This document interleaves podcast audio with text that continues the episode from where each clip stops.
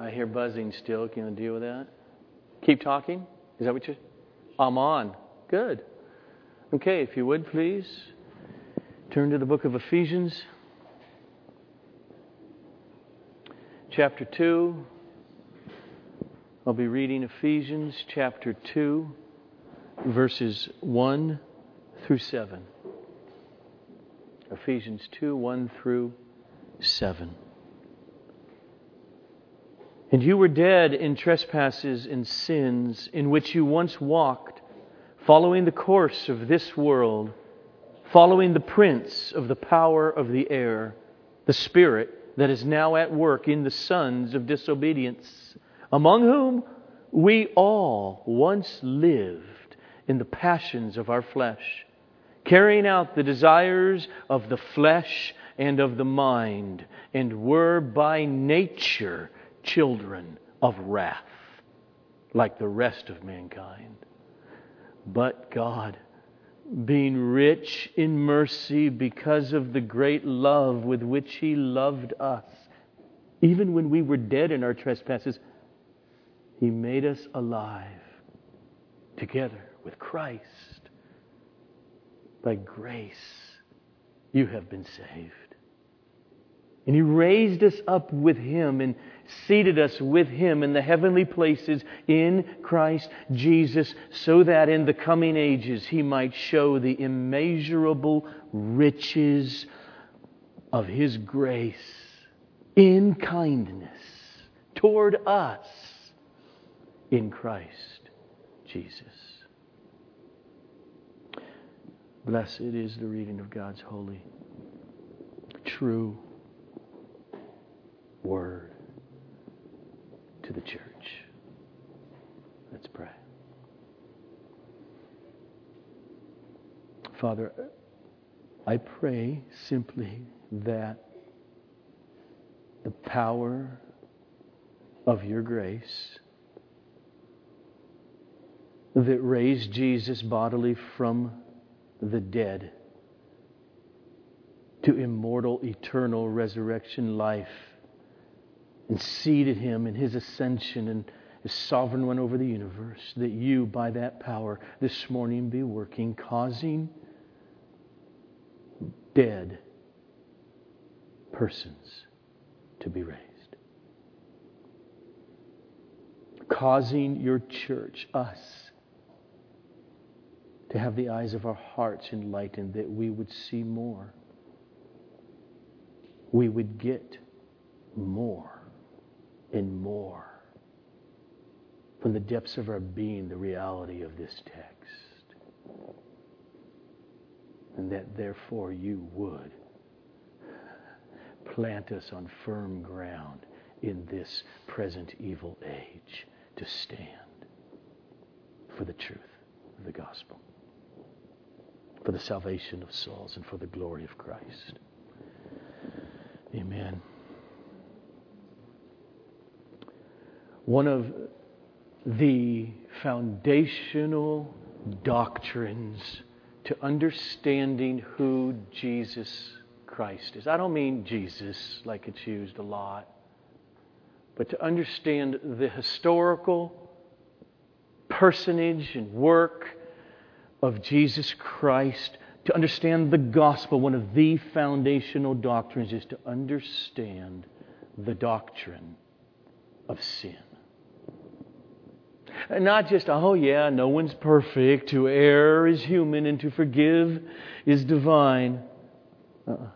No, no. But, but in order to really understand who Christ is and what he has done and what Christianity is, a person must grasp the nature of the sin problem, of your sin problem. The question is this Are we really naturally like Paulo, who was born this morning at 2 something in the morning? Is he, were you and I naturally hopeless, without God acting upon our souls and raising us spiritually from the dead. While, as Paul will say, we were yet sinners, God acted. Are we really that hopeless? And, therefore, we who are in Christ played a zero percent in our salvation. Is that Christianity? Or maybe we did cooperate with God in this salvation, as many people today believe.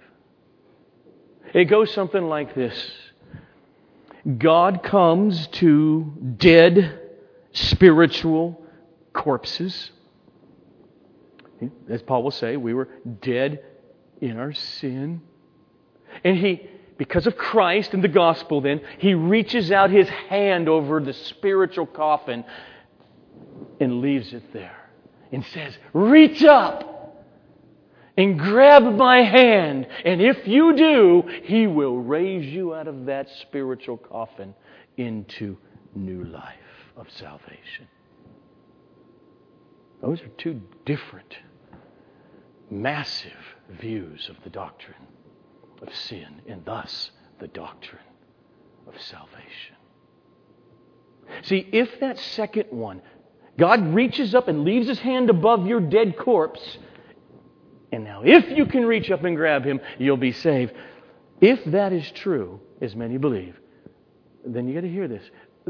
I would totally agree with many, many present day Christians on how you should therefore do life and do church. Because the logical conclusion from that doctrine would be we need to get rid of this old fashioned seminary training of pastors where it was mainly focused on teaching them to read really well the Scripture, to interpret and to apply and to preach the Scripture and to understand the great doctrines that went before them in human history, that they're not alone. We just need to undo that because if this idea, God reaches out his hand, and somehow if you can raise it up and grab hold of his, you'll be saved. That old fashioned seminary training is really wrong. But instead, we need new tricks. We need new methods in order to get spiritually dead people out there in the world to raise their hand up and reach to God. However, we do it, if salvation is at stake, then why not do it? And so we start by cleaning Jesus up a little bit. I mean, do not bring up Jesus' words when they're negative. Don't bring up Jesus' words about hell and about sin and about God's perfect, holy anger injustice called wrath. Don't scare the people. I mean, they're spiritually dead in the spiritual coffin. We want them to reach up. So we'll clean up the Scripture and be very selective and very creative. And God forbid that you get clear about the bloody slaughter of Christ on a cross, which was God Himself killing Him, punishing your sins. Don't tell them that because they will run. They won't reach up. But instead, we need to make the church comfortable for those persons in the world who are walking according to this present age who are walking according to the prince of the power of the air, the spirit who is right now influencing them, causing them to be sons and daughters of disobedience to the one true God. We need to figure out how to make church comfortable for them because we want them to raise up their hand. And we can control it, and we can tell them how to do it. We'll help you, dead spiritual corpse.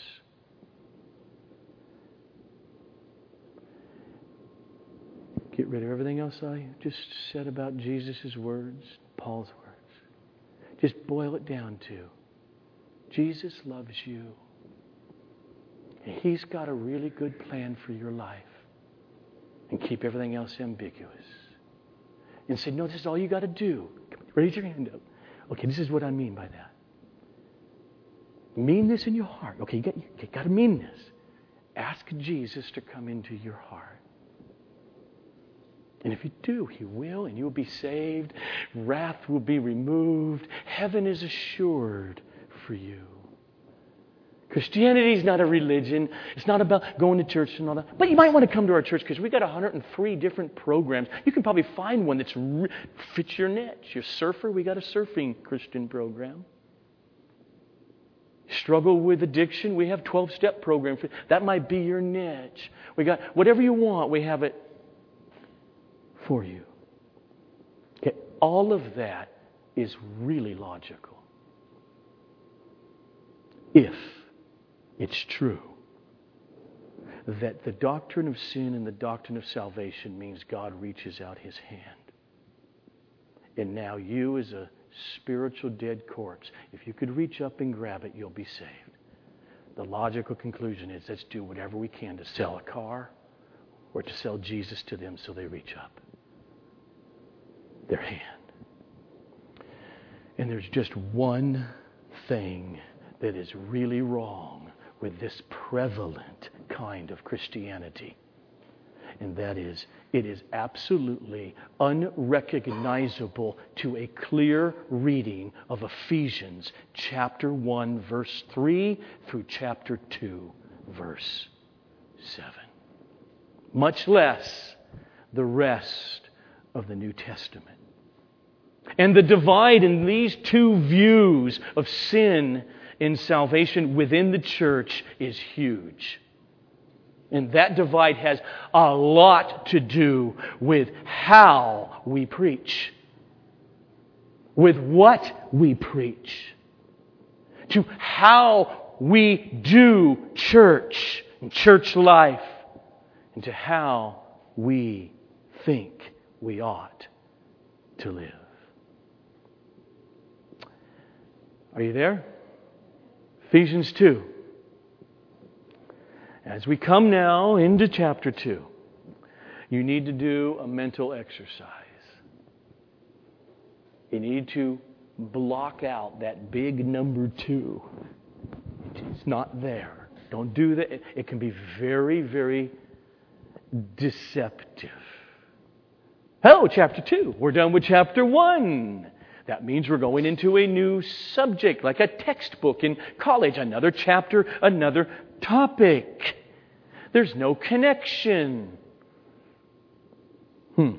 Paul did not write the chapter numbers, he didn't write verses, he wrote a letter, and there is a connection, and the connection is profound. And it goes straight to the doctrine of conversion to Jesus Christ. And it focuses now in chapter 2, verses 1 to 7, on God being the only worker.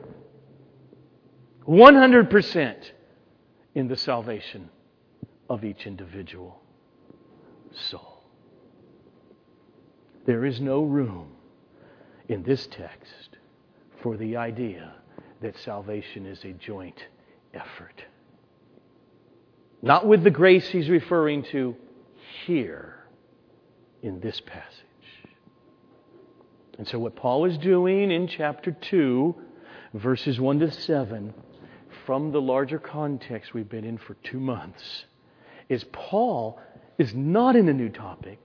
He is showing now, here's the illustration of the exceedingly great power of God working through Jesus Christ, raised and ascended, and sovereign over all demonic realms.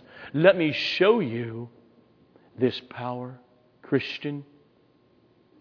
You see that you believe in Jesus? That's the power. That's what he does. So, in order to not lose the forest of Ephesians and what Paul's doing so far for the trees, okay, what I want to do first in order to keep that large picture clear is I'm going to read to you my paraphrase from chapter 1, verse 3, all the way to chapter 2, verse 7. Just paraphrases. I'm going to do my best. This is how I've argued. This is how I see this. How I've interpreted this through the through the weeks. And so to say it on purpose in different words to draw out the flow and the meaning. Paul writes, we who are saved are to praise God for all the spiritual blessings He has freely lavished upon us. Think about it. Before the foundation of the world, He chose us to be saved in Christ. He predestined us to be adopted into His family. That's why we have been redeemed by the bloody death of Jesus. All of our sins have been forgiven because of God's plan to pour out the riches of His grace upon us. That's why all of you who are Christians came to faith when you heard the gospel of your salvation. Your faith in Jesus is the evidence of the work of the Holy Spirit who sealed you and guaranteed your future inheritance of the resurrection from the dead unto eternal life. This is why I, Paul, constantly pray that the Father would continue to open the eyes of your hearts so that you would really grasp the hope that is laid up for you at Jesus' second coming. And I pray that you would awaken to the power of God that has already invaded your life by calling you to see and to love and to believe in Jesus. Let me tell you about how that power saved sinners like you. It's the power that God has put into action in raising Jesus from the dead and seating him as sovereign ruler over all created realms, angelic and satanic. Everything has been put in subjection to this one resurrected and ascended human being, our Lord Jesus Christ, whom God gave to us as a gift. That is to us, the church, which is His very body on earth. And through that body, He is showing forth Jesus' sovereign rule over all things chapter 2. Let me show you God's exceedingly great power at work through the authority of this ascended Jesus. Christian, take your own lives as an example. You were all spiritually dead to God in your sin nature. You all lived lives under the sway of demonic forces and godless cultures of this world. You had zero inclination to obey, obey God from the heart. You lived according to your natural, God hating desires. And you were all destined for God's wrath on Judgment Day. But think about it Christ is ascended over all powers that held you bound, over demonic influence, and over your spiritual death. He ruled.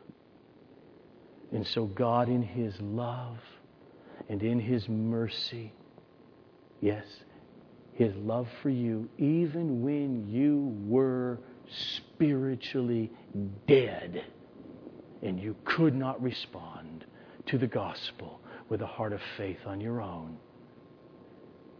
Through His love, He made you alive through new birth. He spiritually raised you from the dead and united you to His Son by the Spirit, the Lord Jesus Christ. Why did He do it? He did it for this great goal that in eternity future, He would be showing off His immeasurable riches of His grace to us in His tender kindness, which comes only through Jesus Christ. And all that I've just said there Paul says the words that he will write by grace you have been saved. That's what he means by the word grace. All right. There's the forest. Let's look at the text. There are two main parts in chapter 2, verses 1 through 7.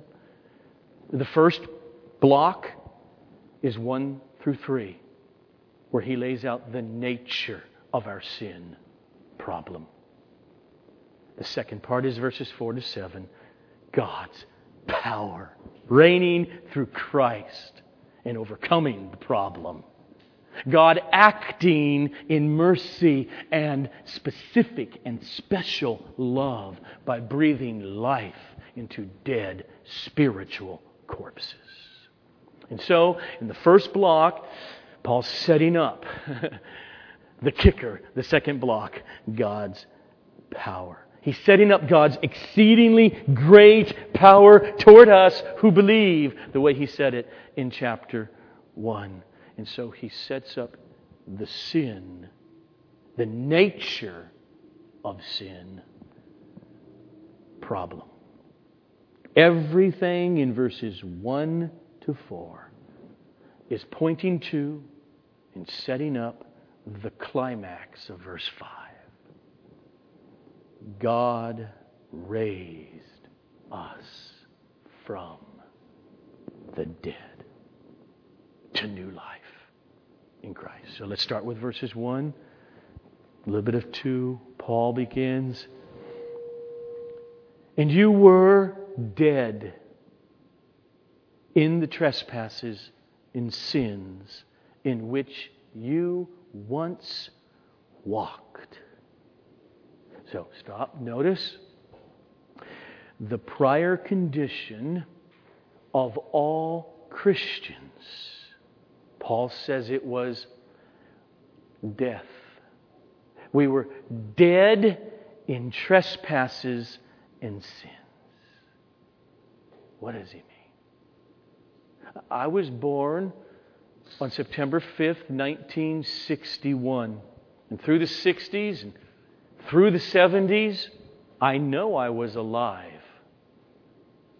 But he says I was dead. So he does not mean physical death. You were physically dead. He means spiritual death, a, an internal, soulish death in relationship to God. And then Paul goes on and he describes this death, okay? He describes how the walking dead, like Joe LeMay, I was a zombie, yes. We believers once were dead, but we were walking around. We lived our natural lives. So he says it this way By dead, in your sins, I mean, we Christians were past tense. We were following the course of this world,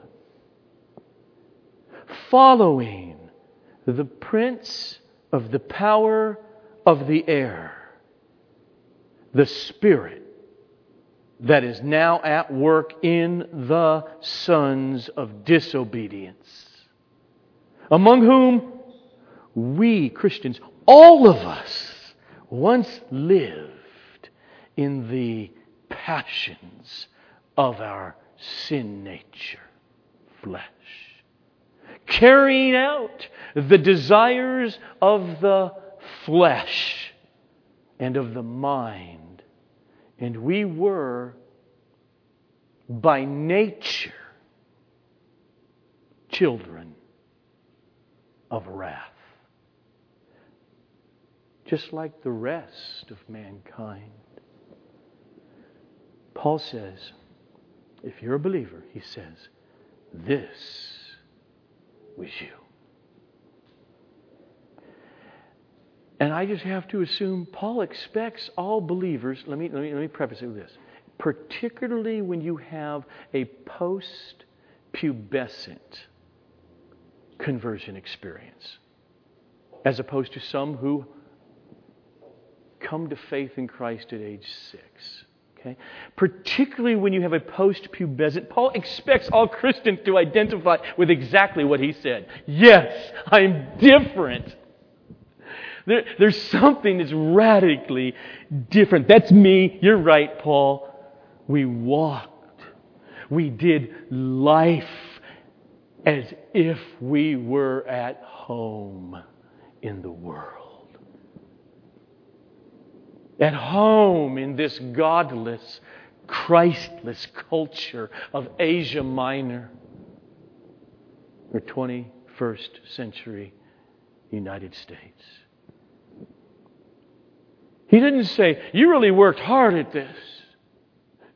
I mean, you had a religion to, to be hedonistic and just live according to what felt good. He, he doesn't say that at all. He, he's implying you didn't even have to think about it. All you did was awaken out of the birth canal and feel. And I feel it and I follow it. That's how he puts it. You just were led by your desires that are natural. And that's what you followed after. You're led by others who were following after that in your culture of the world, and that's what you followed after. Oh, we may have been oblivious to this, and people may sit in here this morning and be oblivious to this. But he says, not only that, you were under the sway of other beings who are demonic,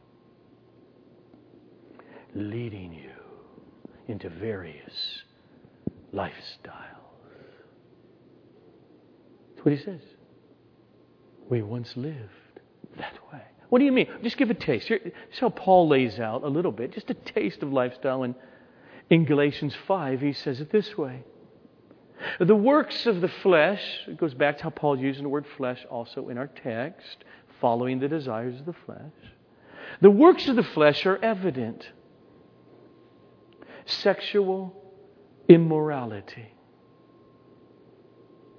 impurity, sensuality, idolatry, sorcery, enmity, just hatred towards persons, strife, jealousy, fits of anger, rivalries, dissensions, divisions, envy, drunkenness, orgies, and things like these.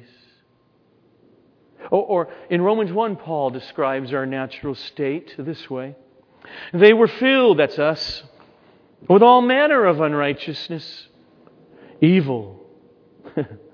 covetousness, malice toward others. They are filled with envy, murder, strife, deceit, maliciousness. They are gossips,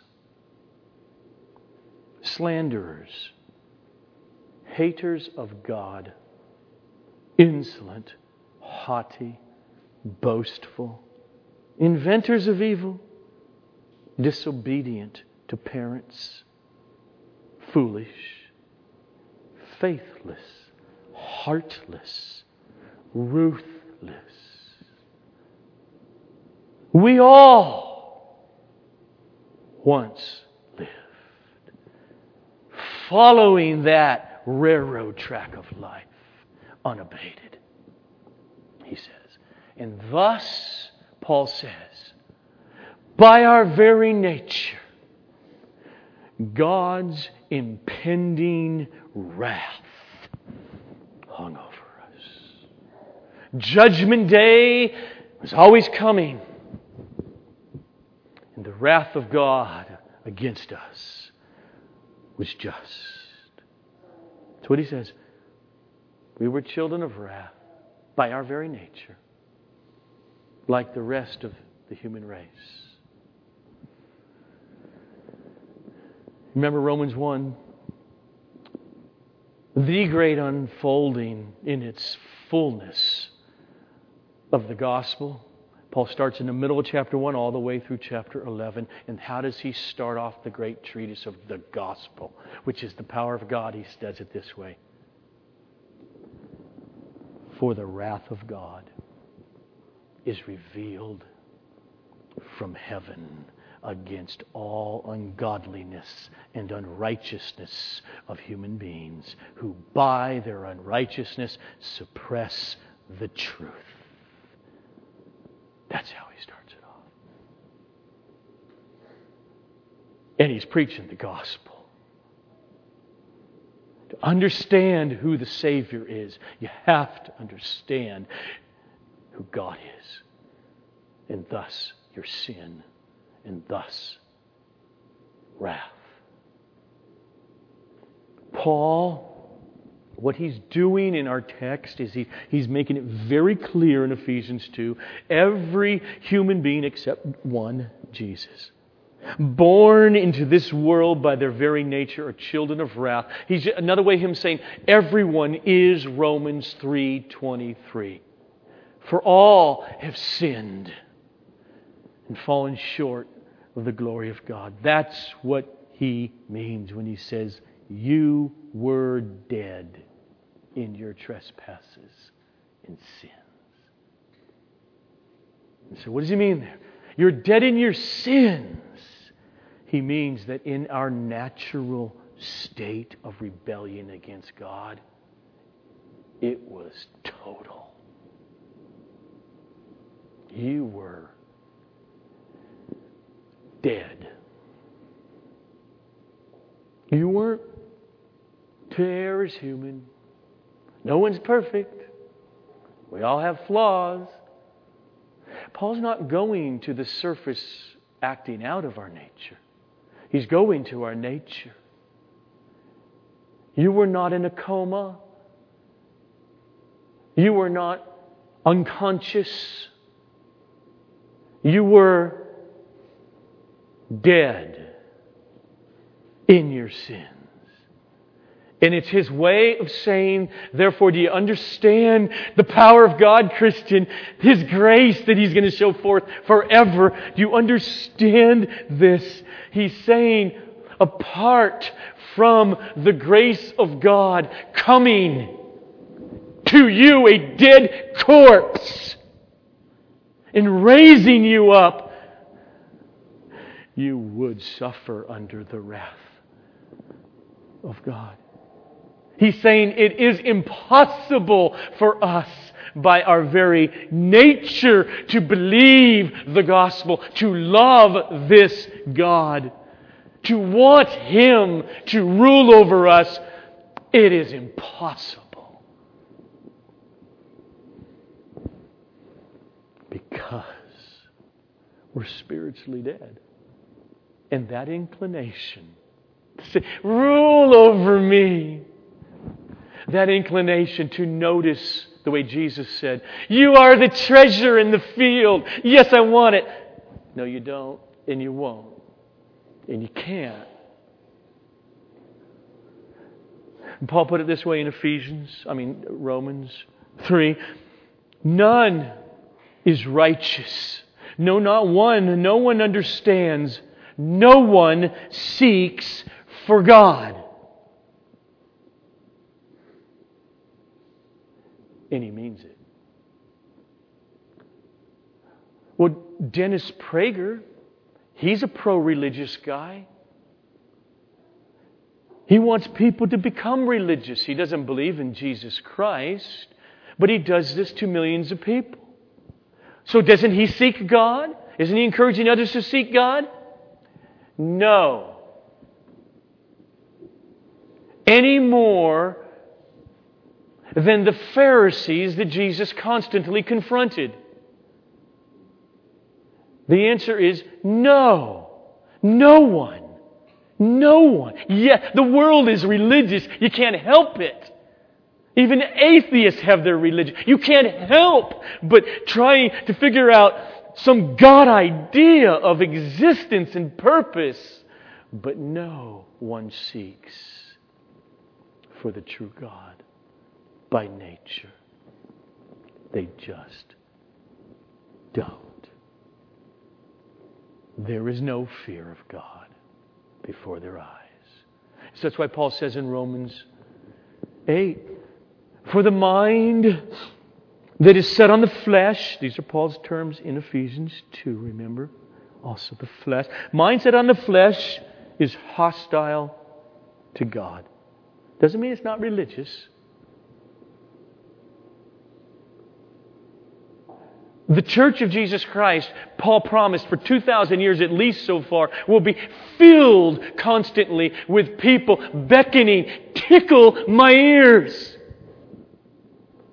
Give me what I want. And it means my flesh. And there will be preachers. And there will be books. And there will be professors that will tickle ears. The mindset on the flesh is hostile to God because it, the mindset on the flesh, does not submit to God. Indeed, it cannot. Those who are in the flesh cannot please. Paul's point is we are all naturally hopeless. We cannot believe in the glorious message of Jesus with a childlike heart of faith that will cry out, Abba, Father. It's impossible. Unless God the way Paul puts it in our text, unless God, in His love and mercy, acts upon our hearts. Because that's Paul's doctrine of sin. That's why Jesus said in John 3 Truly, truly, I say to you, unless one is born of water and of the Spirit, he cannot enter the kingdom of God. That which is born of the flesh is flesh, and that which is born of the Spirit is spirit. Do not marvel that I said to you, You must be born again. That's why Jesus said in John 6:44, "No one can come to me." That's what Paul's saying in verses 1 to 3 of chapter 2. For by nature, we're all children of wrath. We are dead in our sin. We cannot come to Jesus. No one can come to me Oh, and then this glorious word. Unless the Father who sent me draws him. This is what Paul's talking about when he wrote in 1 Corinthians 2:14. The natural person, the person who is not born again or spiritually raised from the dead yet, the natural person does not accept the things of the Spirit of God because they are foolishness to him or her and he or she is not able to get it, to understand them. because they are only spiritually gotten at or discerned. See, this is exactly what Paul is driving at in our passage. And you were dead in your trespasses and sins in which you once walked, following the course of this world, following the prince of the power of the air, the spirit that is now at work in the sons of disobedience, among whom we all once lived in the passions of our flesh, carrying out the desires of the flesh and of the mind. And we were by nature children of wrath, like the rest of mankind. And that right there, those verses 1 to 3, then lead up to two of the biggest, most grace filled words in the Bible. The beginning of verse 4. But God.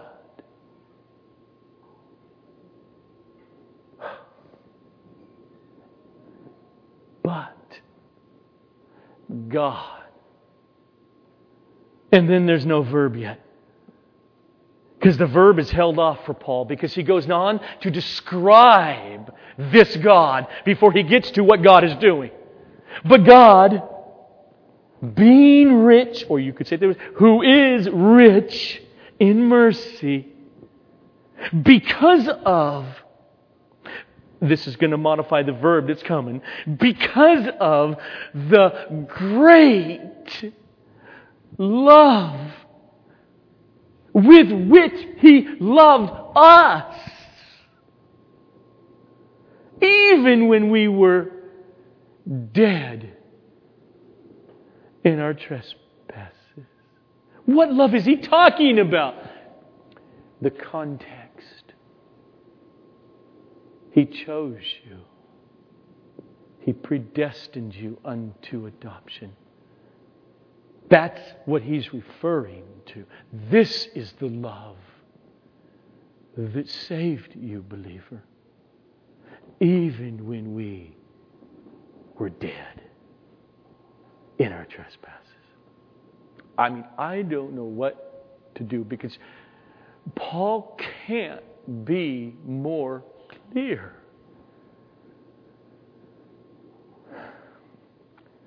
You see, even if Jesus comes and he goes to the cross and he dies for sins and he rises from the dead and he's seated at the right hand of the Father, nobody will ever be saved. No one will respond with saving faith unless at the cross Jesus also purchased our new birth. Unless at the cross Jesus purchased God's action of raising us spiritually from the dead in order that we would see and believe. I, wa- I felt my mother in a coffin. Th- this body was not going to get up. A spiritual body is not getting up, and it's not going to see unless God raises it spiritually. And then I see. So if you get what's going on here in chapter 2, verses 1 through 7 here, and you take it in the full context, do you see why Paul started back in chapter 1, verse 4? Christian, he chose you before he created anything. Christian, he predestined your conversion to Christ. Why? Because if we were not chosen to be freed from the entanglement of our spiritual death and the entanglement of demonic spiritual powers and the spirit of the world, we would have never responded to the gospel, to the person of Jesus with saving faith. That's what Paul is teaching us. And that is part of the mystery Paul is referring to. To Paul is not peripheral when he talks about the mystery I'm entrusted with, and he will go on as we have seen in chapter 3 in saying, God now, through this mystery revealed and now written, is doing it now through the church throughout the ages. These great mysteries that used to be hidden are now revealed since the coming of Christ. And it's so central to Paul, this mystery. It's not merely deeply embedded in his theology. It is, because don't ever be fooled by the rhetoric of Christian persons today that like to separate theology from practice or practicality. Because everyone has a worldview, everyone has a theology that is allowing them to do or to not do what they're doing. You see, millions of young persons are out there having sex with persons who are not married to them. And they call themselves a Christian. There's a reason they have a theology. And the question is always is this the gospel? Are we getting it right? Paul had a theology about sin and the nature of spiritual death that so drove him in how he practiced his evangelism. Let me just give you a taste of it. So, Paul, practically, how does this work itself out? He writes to the Corinthians in chapter 1 of 1 Corinthians. This is what I do. I and my missionary band, we go to places we haven't heard the gospel yet. It's what we want to do. It's what I feel called to do. And they go and they go to another city and another city. And this is what we do. He says, We preach Christ crucified Give them the gospel. Result our message doesn't work. It's a stumbling block to the Jews. We go to the Jews first, and we go to the non Jews. It's a stumbling block to the Jews, and it is foolishness to the non Jews. That's Ephesians chapter 2 verses 1 to 3. Paul knows it. You are dead in your trespasses and sins in which you once walked, following the course of this world, the prince of the power of the air, the spirit that is now at work in the sons of disobedience, among whom we all once lived. Paul expects this. But he's not done in 1 Corinthians. This is how it works. We preach Christ crucified, a stumbling block to Jews and folly to Gentiles. We expect it. That's what's going to happen. But, ooh, that but, just put that but right together with Ephesians chapter 2, verse 4. But God. But to those, as we go to these cities and preach, to those who are called from among both Jews and non Jews, something happens. Christ to them is the power of God and the wisdom of God. But God, being rich in mercy, because of the great love with which He loved us, even when we were dead in our trespasses. Here, here's the verb. But God made us alive together with Christ. So, made us alive in the context has to be connected with his word dead, doesn't it? So, if we were not physically dead, spiritually dead, to be made alive for Paul has got to mean he spiritually made you alive to himself. Paul says the same thing in what we just read in 1 Corinthians. Different words. He called you, made you alive. Okay, put them together with the analogy. Lazarus, dead physical corpse. They don't respond normally, just so you know. Come! And that corpse got up. Okay? God raised him from physical death. God called, Christ called Lazarus back from physical death to life. It's the same terminology here for Paul. He raised us up. So therefore, Paul's got to mean, Christian, he undid your natural state of spiritual death. He did the undoing by raising you by the Holy Spirit from the dead so that you would taste and see that He is good and He's a glorious Savior. That's what He says. And then Paul stops pretty abruptly at that point because he's going to say what he says here in verse 8. But he stops thinking, I want the church to get it. And he puts in this parenthetical, a parenthesis. By grace, you have been saved. Yes, there's common grace. Yes, there's ongoing grace. Okay, in this context, what does he mean by grace? He cannot mean in this context grace of Jesus died for sins. Believe in him and you'll be saved. So here's grace reaching out, and some people accept that grace, and others reject that grace and aren't saved. He cannot mean that in this context.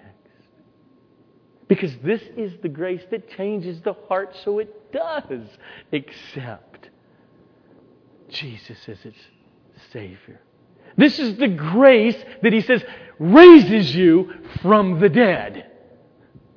This is the grace of new birth, new spiritual life in the context. And if that's not persuasive enough, just, just for jump ahead for a moment, because in verse 8, Paul then just makes it triply. Tripoli, not the place. You know, one more than doubly. Clear. For by grace you have been saved through faith. And this is not your own doing, it's the gift of God. Now, I guess we're going to have to come back here, right? We haven't really dealt with, but I'm just, look. In the original, in the Greek, the word grace is a feminine noun. The word faith, pistis, is a feminine noun. Normally, when you therefore now have a pronoun here, a demonstrative pronoun, the word this, it's going to agree with its antecedent, what it's referring back to. And they're both feminine. And Paul puts it in the neuter. And it's his way of saying, I don't mean merely the faith, I don't mean merely the grace, I mean the whole clause. Your faith is not your own doing, it is a gift of God. This is the good news of Jesus Christ. And so, the gospel, the, the full gospel, the complete gospel, is the power of God unto salvation. And the further that we, the visible church in the world, gets away from the whole truth, the more false conversions we will create. And the more polluted the visible church will become. And, and I want you to, do you see what Paul is telling us that should guide Christians, should guide local churches on what to preach, on how to preach, and how to teach. You got to think about this. Paul is relieving us of a huge burden. And he lived his life without this burden. And that is the burden of this. Paul, you, or any Christian churches and preachers down the road of history cannot save anybody. You can only be faithful. God's called the church to be clear with His glory manifested in His Son, Jesus Christ. Be crystal clear about the whole counsel of God. And God will save those who are His.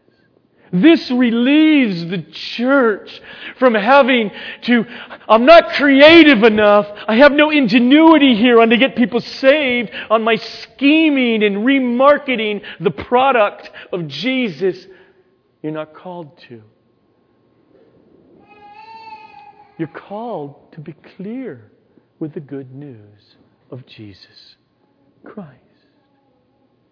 We're commissioned to be clear about the gospel, about who God is, about what sin and sin nature is, about God's justice and judgment that is coming, and about His Son, the only Savior from the wrath to come. All churches, all Christians are duty bound to deliver God's message, undiluted. And through that, God calls those who are His. Is it no wonder? I don't want you to turn to anything, but just look. Is it? I want to read to you. Is it no wonder that Paul writes to the church of Corinth these following words. And I, when I came to you, brothers, I did not come proclaiming to you the testimony of God with lofty speech or wisdom, because I decided, okay, you got to get him, I decided to make sure I didn't do that.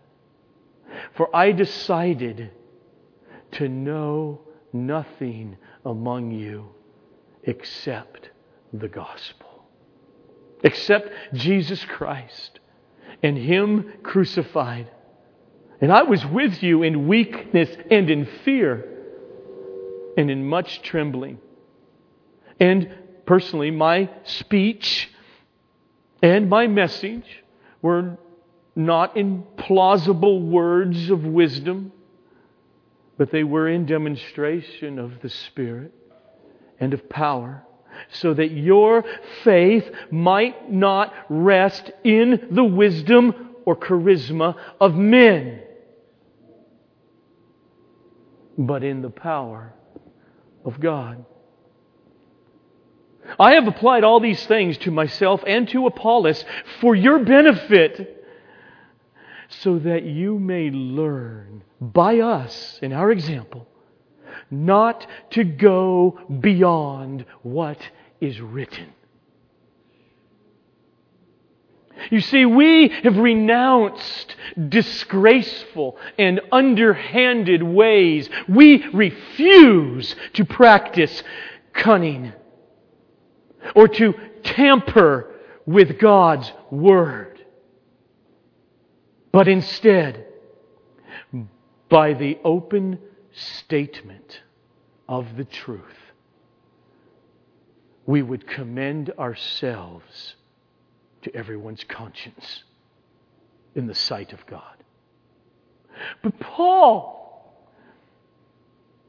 if you do this, you're going to be a failure. You can win so many more people if you, if you just had a more, I don't, modern approach. Dress it up a little bit or, or something. Paul was very aware of this in the first century. He fought against this in the first century. Read 2 Corinthians. And he calls them false teachers. I'm sorry, I'm gonna, I, I interrupted. Me. Let me continue to read Paul. But we just say, here's the plain truth, and we present it openly and plainly. God, you're here, and your conscience is there, and we're satisfied to leave it. Okay. Paul, people may just reject it that way if you just do it. Okay, this is what he says in response.